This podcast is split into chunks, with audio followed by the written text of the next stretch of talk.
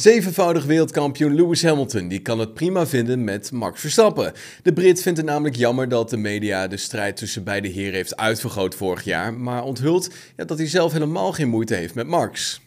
Vorig jaar werd de titelstrijd niet alleen op de baan uitgevochten tussen Verstappen en Hamilton, maar ook de teambazen, Horner Wolf, ja, die hadden het toch ook wel geregeld met elkaar aan de stok. Daarna zorgden de media, volgens Hamilton dan, er ook voor dat er olie op het vuur werd gegooid. En dat leidde tot een intens seizoen waar nog lang over wordt nagepraat. In gesprek met Sky Sports F1 geeft de Mercedes-coureur het volgende aan.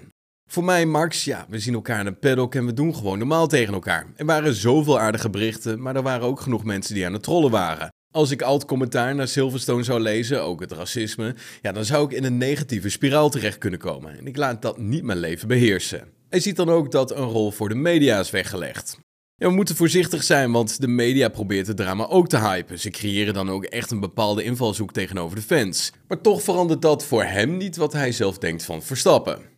We hebben best wat met elkaar gemeen, zeker over hoeveel we houden van wat we doen. Maar aan de andere kant ja, zijn we medogeloos. Hij is medogeloos, maar dat is ook wat je moet zijn. We zijn vechters op de baan en zeker geen vrienden. Hij benadrukt dan ook dat als ze de auto uitstappen, dan er gewoon respect is tussen beide heren.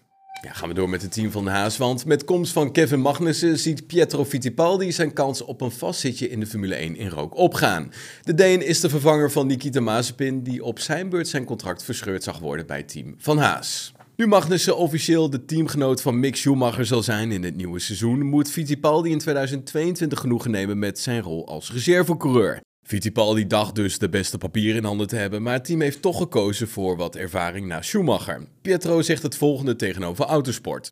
Gunther Steiner vertelde me dat er twee kandidaten waren voor deze stoel. Een andere coureur, waarvan ik de identiteit niet wist, en ik. Ik respecteer de beslissing van het team. Als concurrent is het natuurlijk wel teleurstellend, want het doet pijn. Maar je snapt de uitleg van de teambaas wel. Hij, Steiner, legde me uit dat ze iemand nodig hadden met meer ervaring. En dat is iets wat ik volledig begrijp. Het verandert niets aan mijn toewijding aan het team. Aldus Pietro Fittipaldi.